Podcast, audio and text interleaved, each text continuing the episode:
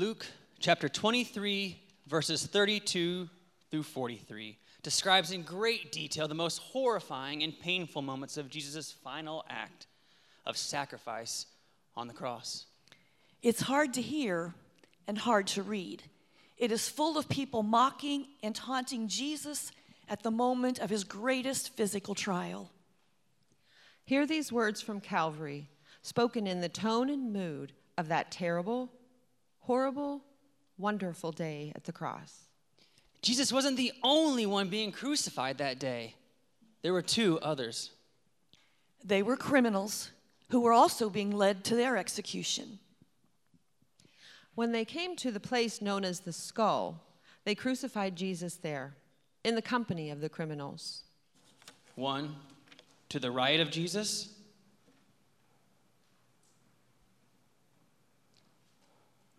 and the other to his left. Father, forgive them, for they do not know. Dividing up his clothes, they threw dice for them. The rulers ridiculed and sneered at them. The people stood there staring at him. The ringleaders made faces, taunting Jesus. Save yourself, would you? Some king of the Jews. So, he was supposed to rescue others, was he? He was supposed to be God's anointed, the liberated king. Let's see him start by liberating himself. The soldiers also mocked him, coming up to him and cruelly offering him sour wine and saying sarcastically, Hey, if you're the king of the Jews, why don't you free yourself? Even the inscription they placed over him was intended to mock him. This is the king of the Jews.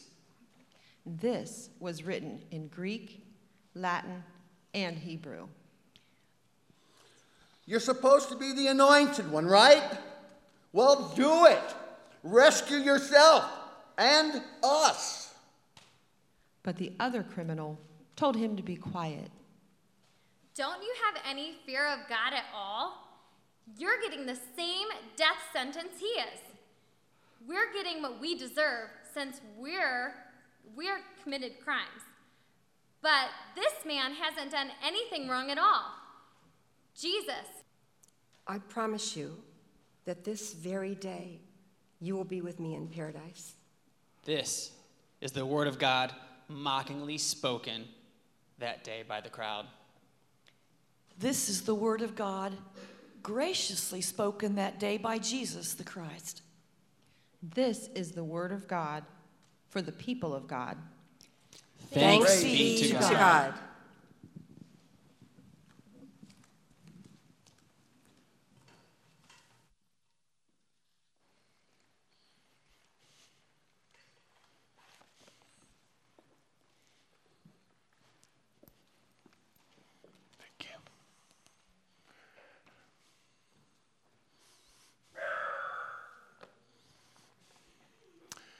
Sean, if I could, if I could have some help for a moment, I don't think Doug is feeling very well, and I think he was going to move the uh, the TV. If you don't mind, thank you, sir.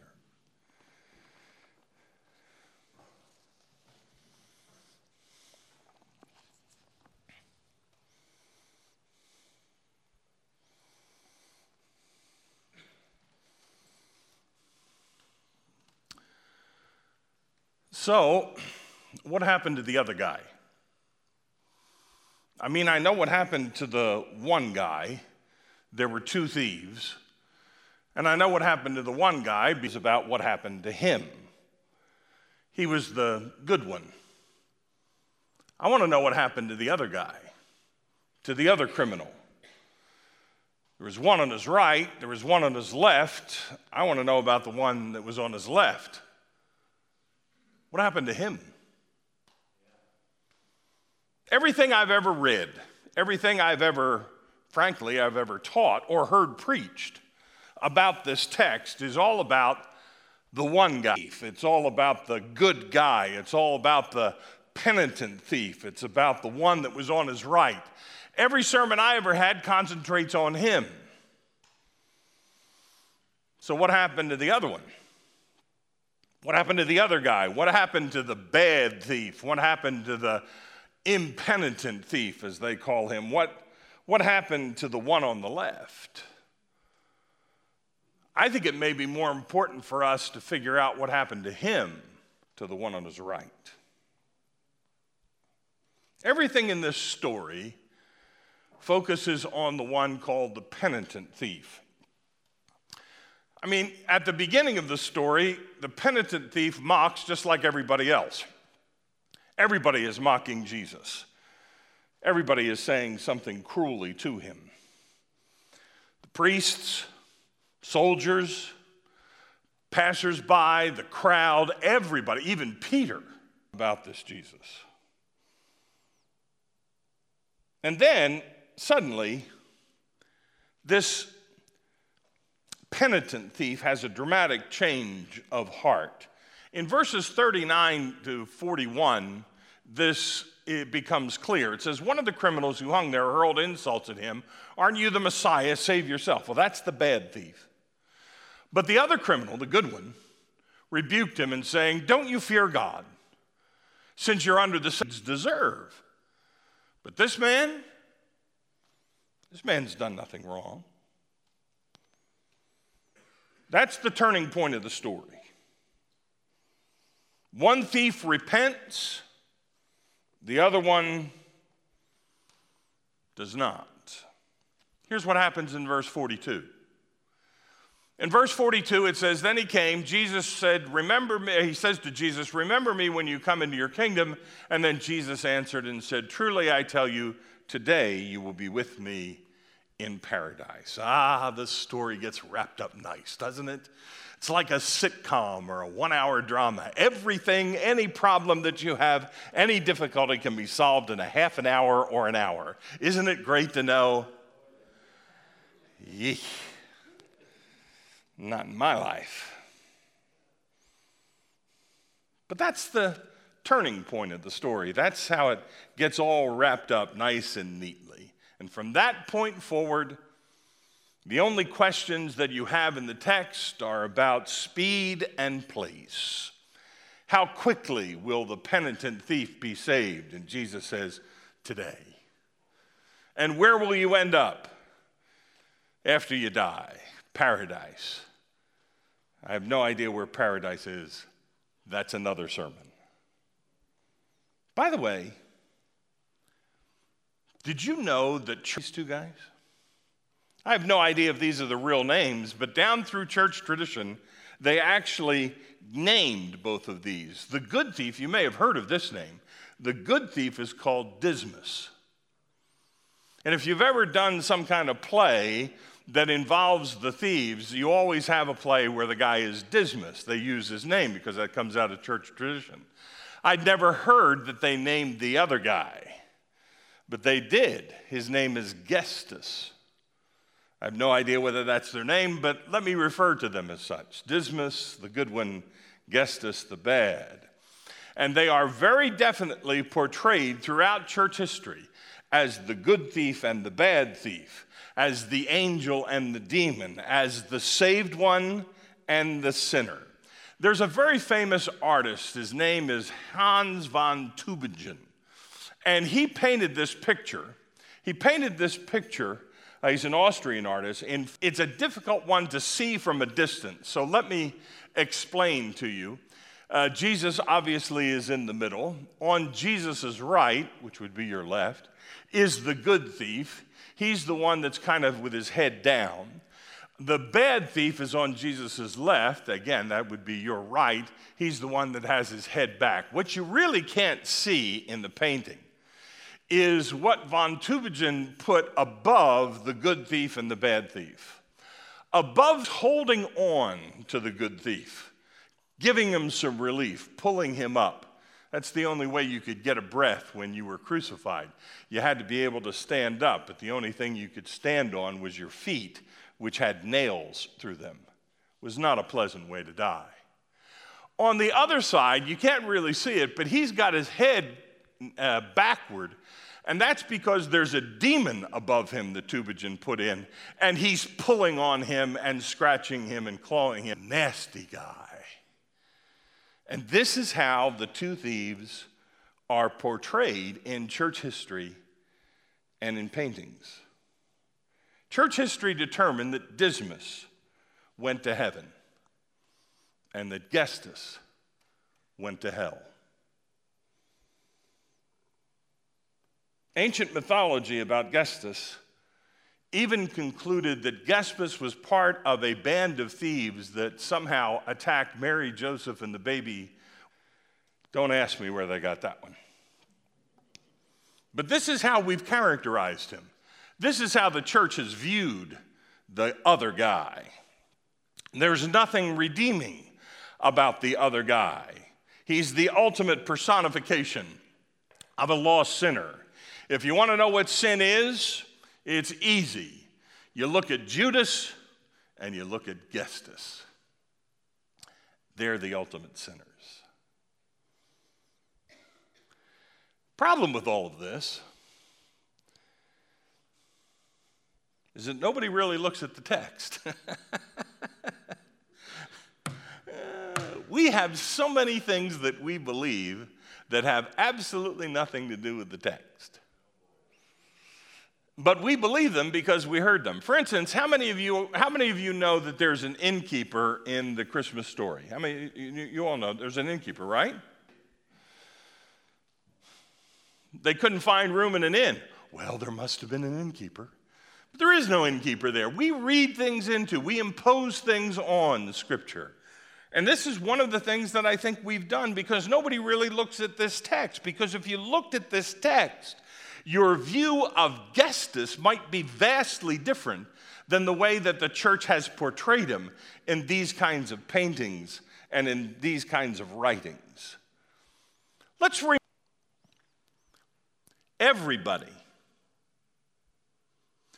Priests mocked him, soldiers mocked him, Pilate mocked him, even though he tried to get him off, he eventually mocked him. Even Herod, who he got sent to, Herod mocked him. The crowd, the bypassers, Peter down there denying him three times, the disciples at a distance, way away, they all mocked him in one way, shape, or form. Great sin is that he mocked Jesus, which we'll look at in a minute. I'm trying to figure out what sets him apart from everybody else because they all mocked him. They all said terrible things about him. What exactly was it that Gestas did? What is exactly was it that he did that made this him that made him the bad thief? What did this bad thief do? So damnable that he becomes the very symbol of all unrepentant sinners. Take a look what it actually says. Verse 34. Just before that, I think, and it may not be in there. In verse, in verse 39, rather, let me read it. In verse 39, here's what it says One of the criminals who hung there hurled, Save yourself and us. Aren't you the Christ? Save yourself and us. Wow, what an insult.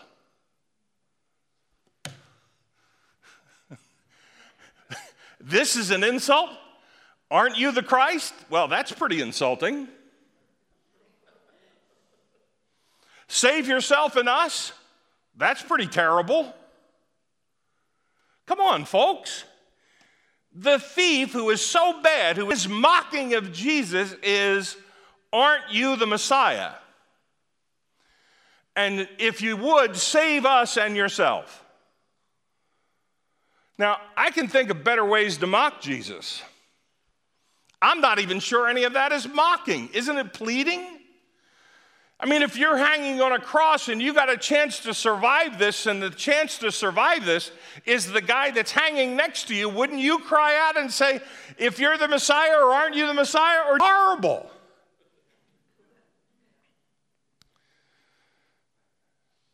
Sometimes we think about things and believe things about the text and believe things about people.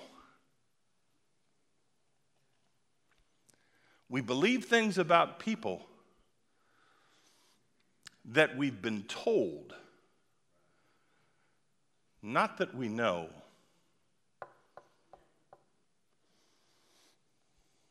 And I got some rumors out there about me, and no, thank you, I won't tell you what they are.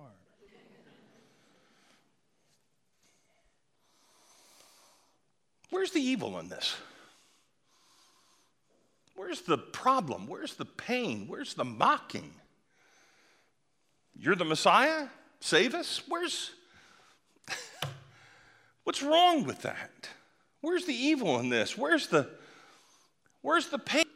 He's about to die the most horrible death, and he cries out for mercy. He cries out for help. Isn't that the textbook definition of how to get saved?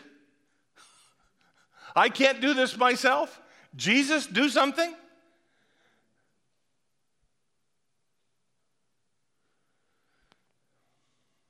Is it because he doesn't utter the magic words? Is that the problem? Is it be- where the thief says,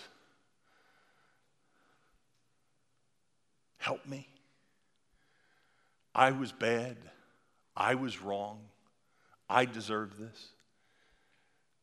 Is that what it is? Is God so narrow, so small, so legalistic that if you don't utter the exact right phrase,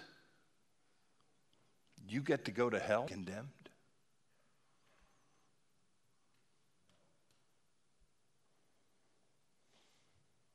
So help me. What happened to the other guy?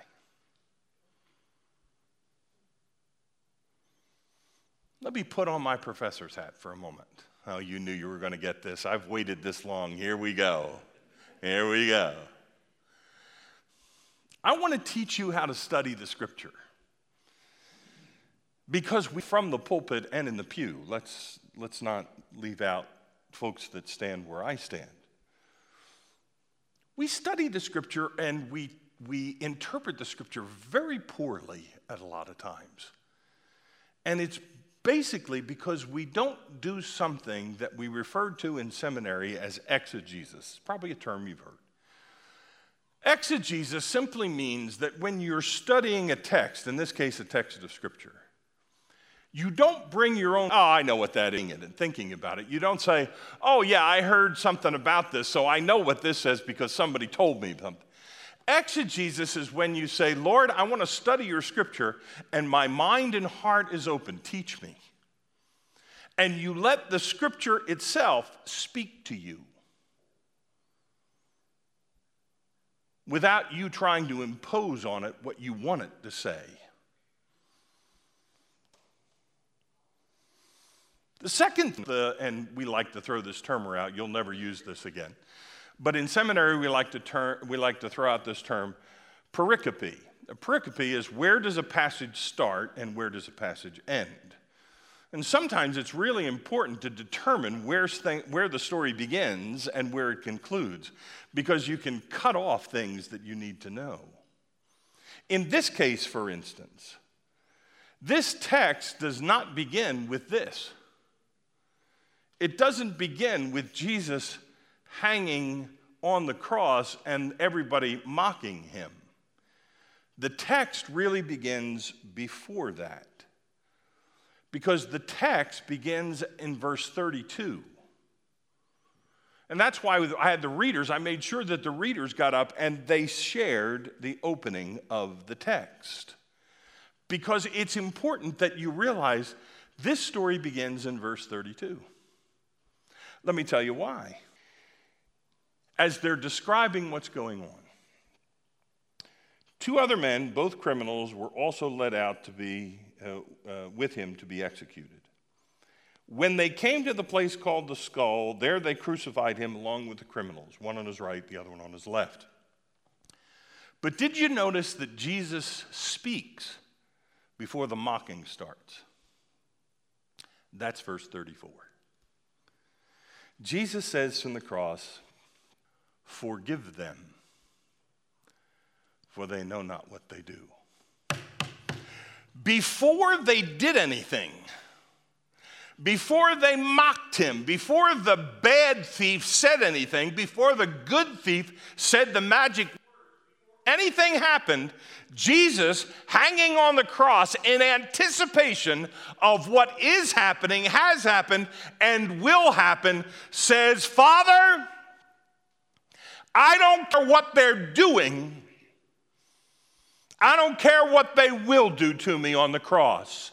Father, forgive them. They really don't know that it's me they don't know what they're doing.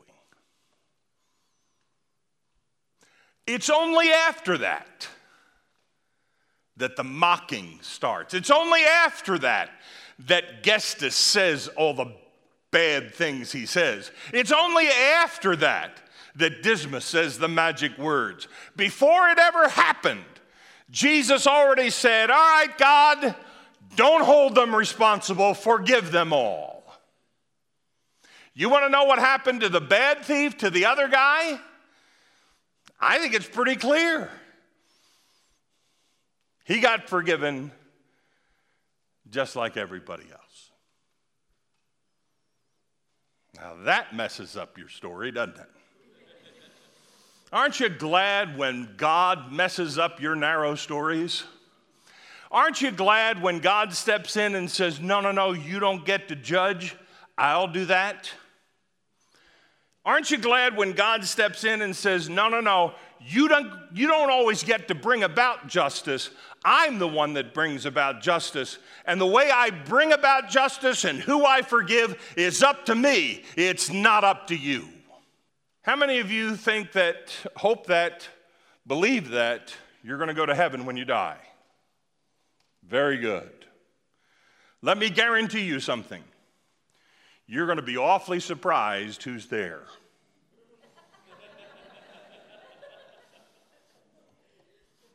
and who's not. Because who's there and who's not is more about he ought to do.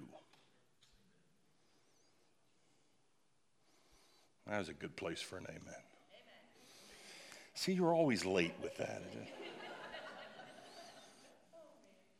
We've developed a terrible theology about this passage, and it leaks through to everything else. We've developed a theology that we know who's saved, we know who's forgiven, and we know who's not. Being a pastor, I found out that the people that were furthest away from God by their actions and attitudes were much closer to God than people that spoke righteously but didn't live it.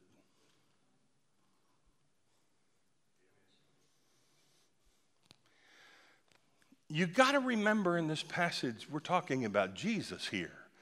We're not talking about Sean, we're not talking about Brandon, not talking about me talking about Jesus. About Jesus. If you don't, don't know any theology at all, which I understand, but if you don't know anything about let me, let me give you some theology. You ready? You can all t- get an ace. You can ace a theology test by knowing this. Jesus loves to forgive. I don't mean that he likes to forgive. I don't mean that he forgives begrudgingly. I don't mean that he's got a list and doles out who will and who won't. I mean that Jesus, I know that he loves to forgive because he died so he could do it. He suffered the mocking so he could do it. He suffered the nails so he could do it. He suffered the cross because he wanted to do it. He got beaten and flogged because he loves to forgive. And he'd go through anything to have this power and ability preserved in the heart and mind and spirit of God that when people are in sin, God, He's not reticent, He doles it out. Just ask the woman caught in adultery. All the guys, I love this one. All the guys have rocks. we're going to get her. Jesus walks in and says, uh, Guys, unless you guys have never done anything wrong, he who has not sinned cast the first stone. By the way, in that story, where's the guy? Can I ask? Why is it the woman caught in adultery? Last time I checked, adultery took two people. At least, let's talk about it in modern times, right?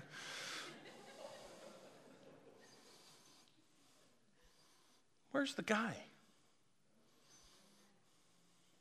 Well, that's another sermon, too. Jesus says, after the guys all drop their stones and walk away, he says, Where are your accusers?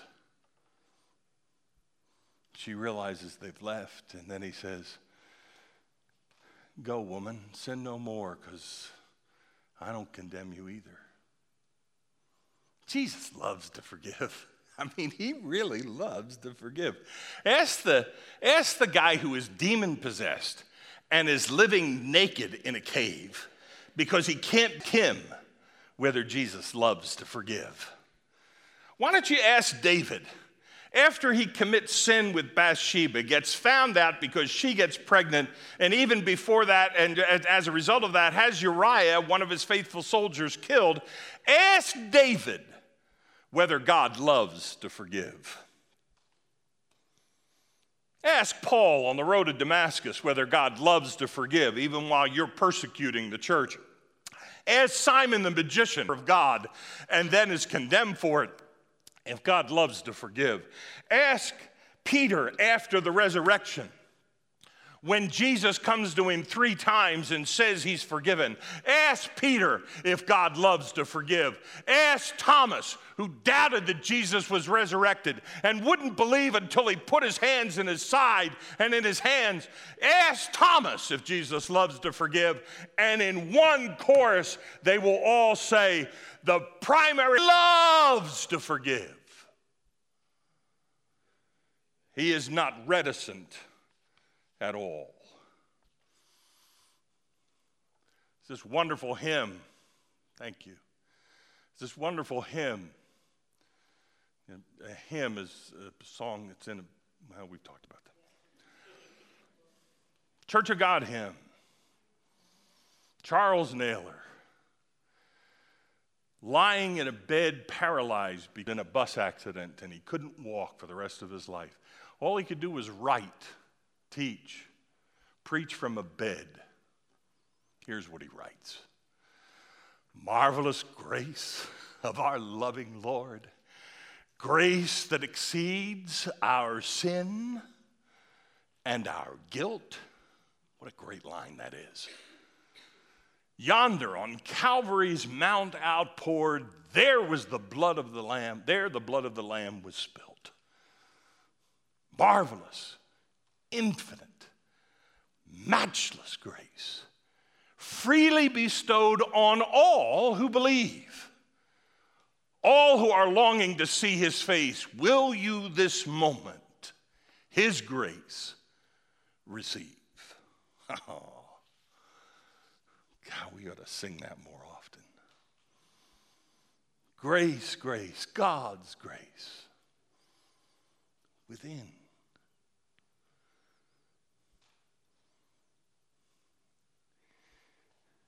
If you haven't understood this, let me try and make it as clear as I can. Forgiveness is not dependent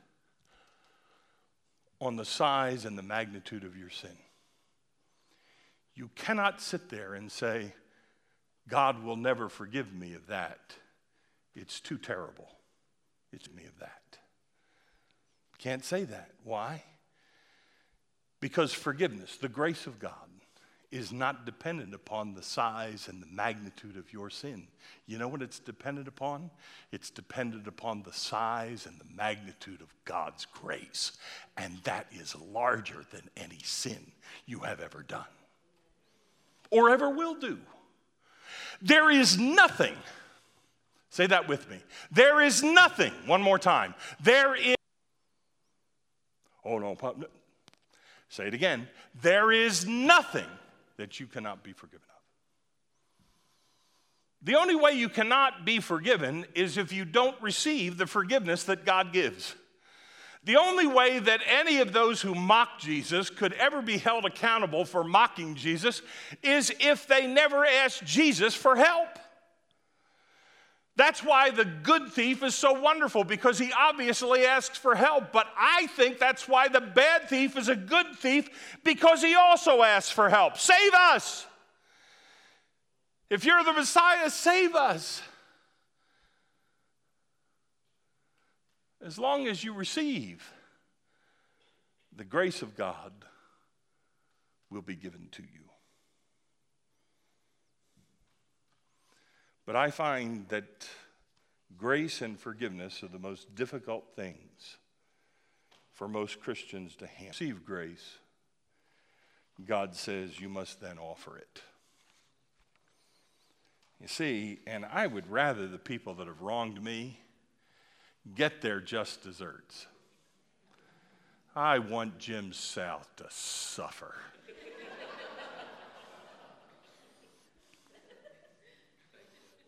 In Jesus' name.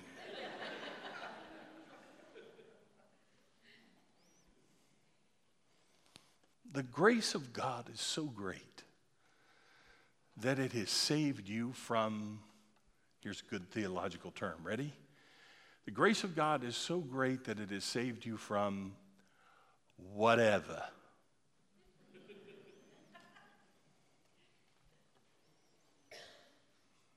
Therefore, you can, you can extend the grace of God to, here's the other theological term, whoever.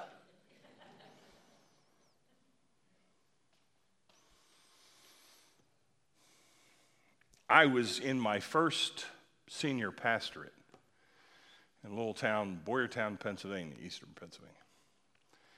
Had a guy in the church that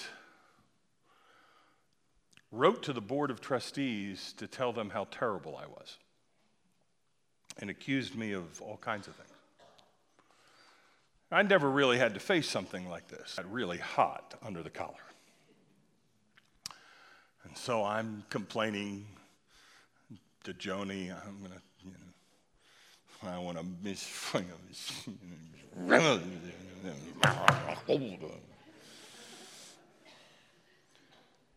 And so I called the guy I had worked on, I had worked with as an associate pastor previous to coming there. So I called Forrest. And I told him, I said, Forrest, he said, if they think that any of these are true, I'm going to resign on the spot.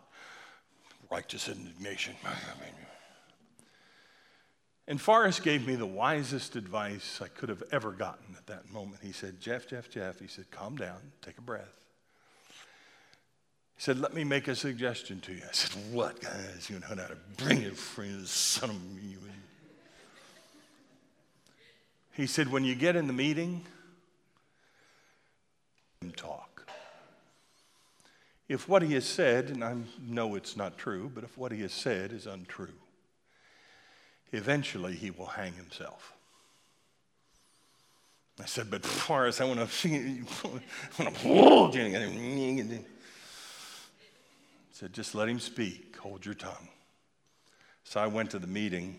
I trusted Forrest. I hated his advice, but I trusted him.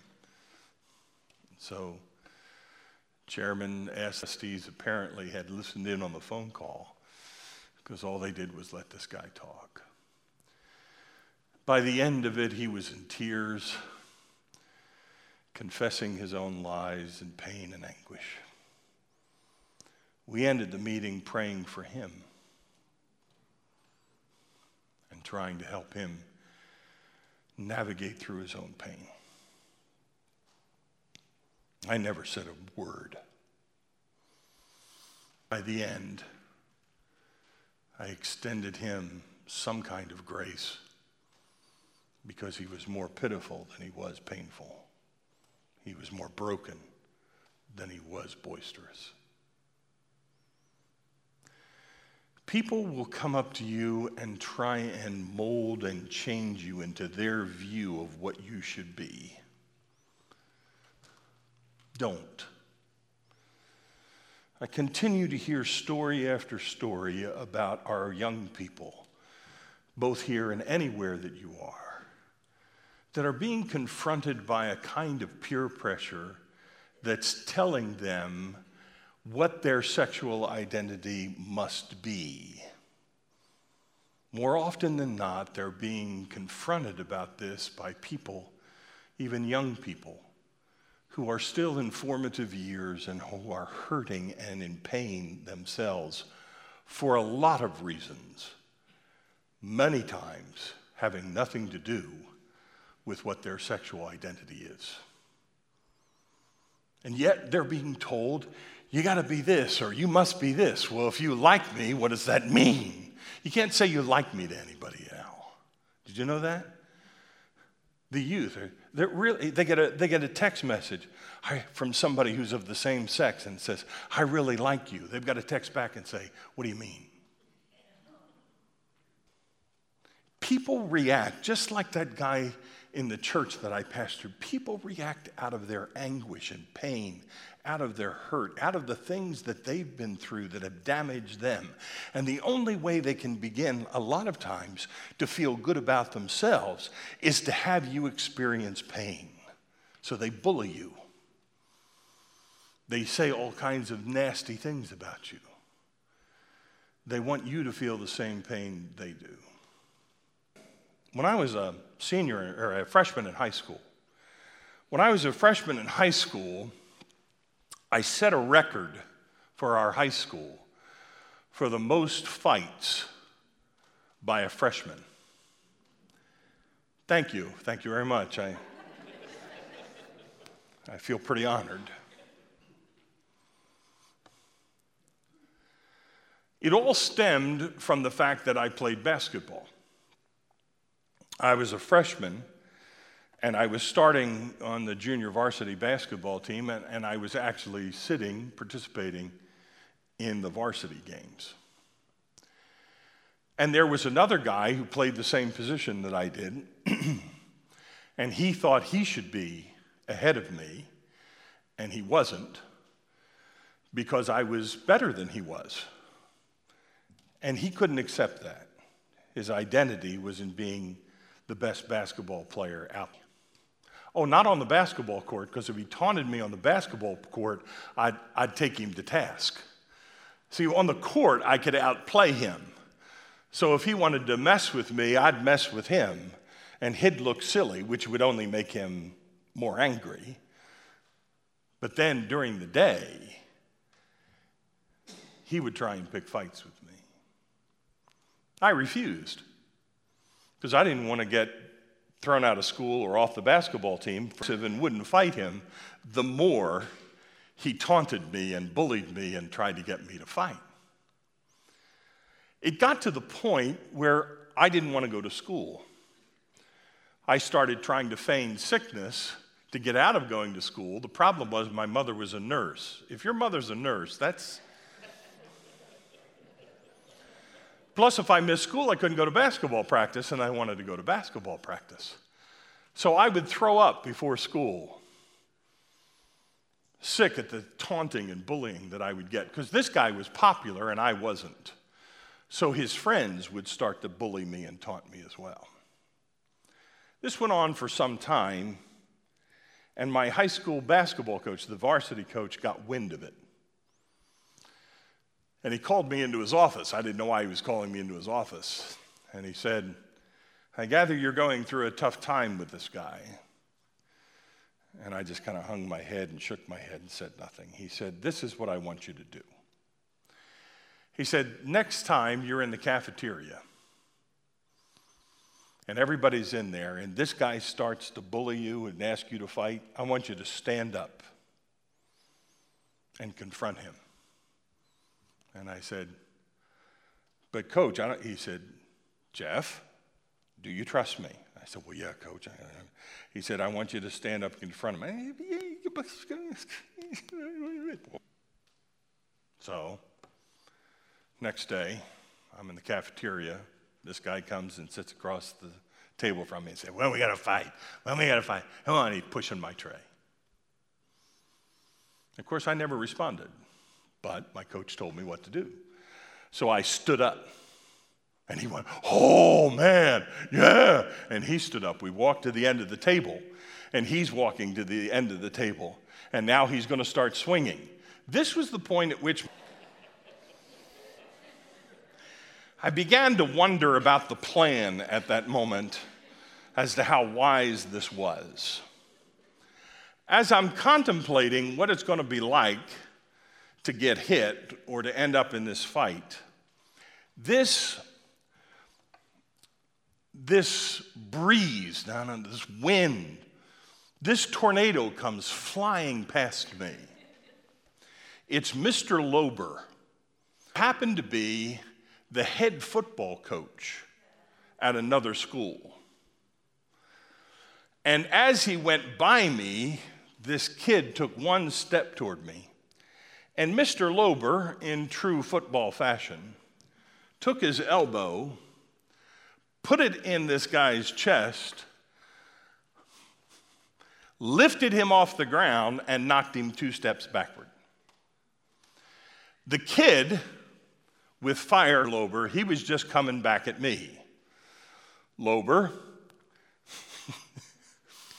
he would get so arrested for this now, but trust me, this is one of the great moments of my life, and I'm celebrating this. I don't care what you think. This guy comes at me, Lober hits him again, two steps backward. A third time, two steps backward.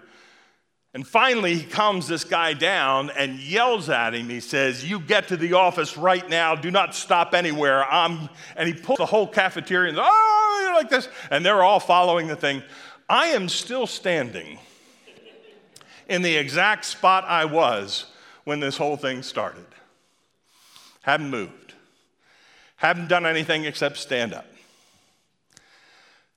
The freshman coach taps me on the shoulder, Mr. Huff and says, Jeff, maybe you ought to go down to the principal's office too. I said, okay. And so, with all the commotion half a hallway ahead of me, by myself, in calmness, I slowly walked down the hall and over to the office.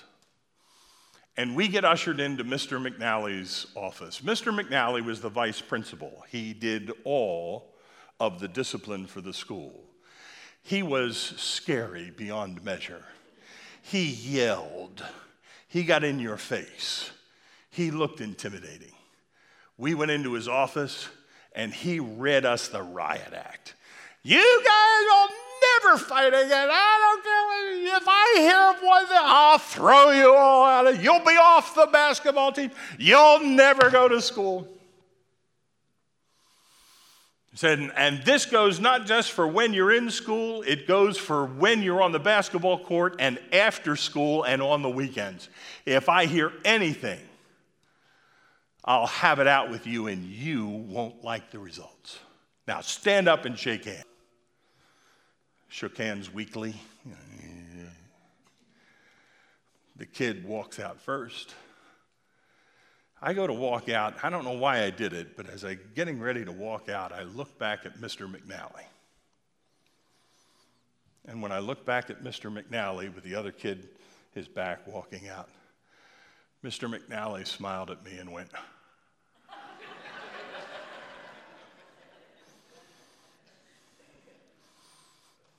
Just for you online people. My coach had it all set up. And I never got into a fight again. And he never bothered me again. Folks,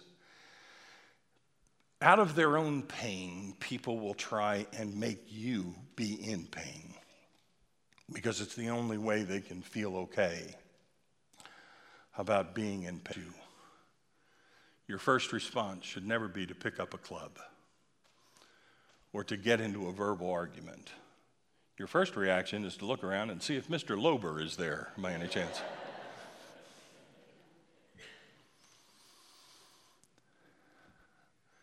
Joni and I have learned in 45 years of marriage and numerous fights that we have had over the course of our marriage over the last two days. Very different people. We argue a lot. But we've learned that when we're angry, typically when we're angry at one another, one of the things we can say is, honey, what are you really angry about? And it's rarely that I'm angry at her or she's angry at me. It's about something else. That's true of life, who you are. Don't let them try and grab you and push you and pull you into their pain. I can tell you who you are. You're a child of God. That's who you are. And you're a healing agent, even for their great pain. Marvelous grace of our loving Lord. Grace that exceeds our sin and our guilt. Yonder, yonder on Calvary's Mount outpoured, there where the blood of the Lamb was spilt. Amen. God's grace. Folks, I've told you several times I like altar calls. Why? Because wouldn't it be great to receive some of God's grace today? Wouldn't it be great to pour out some of God's grace from you to somebody else? Wouldn't it be great to just live in grace instead of live in guilt? Wouldn't it be marvelous to, to, to live in His forgiveness? Worship team, come on. Wouldn't it be great to live in His forgiveness, His bask in the sunshine of His grace, be part of His gift? than live in the guilt that others want to play. Might be a good time just to come to the altar to experience God's grace fresh and anew. Maybe you don't have some big sin to confess. Maybe you just want to say, Lord, I'd just like to live in your grace even more. Maybe you just need to come forward and say, Lord, help me. Because I've got somebody that really aggravates the snot out of me. That's a biblical term but I'd, I, I'd, like to, I'd like to love them. So angry, they must really need it. Maybe you ought to pray for somebody that you have a tough time with so that you can be God's hands and heart for them. Would you stand with me? Would you stand with me as, as we be sing and the altars are open? Lord, just pour out your grace on us.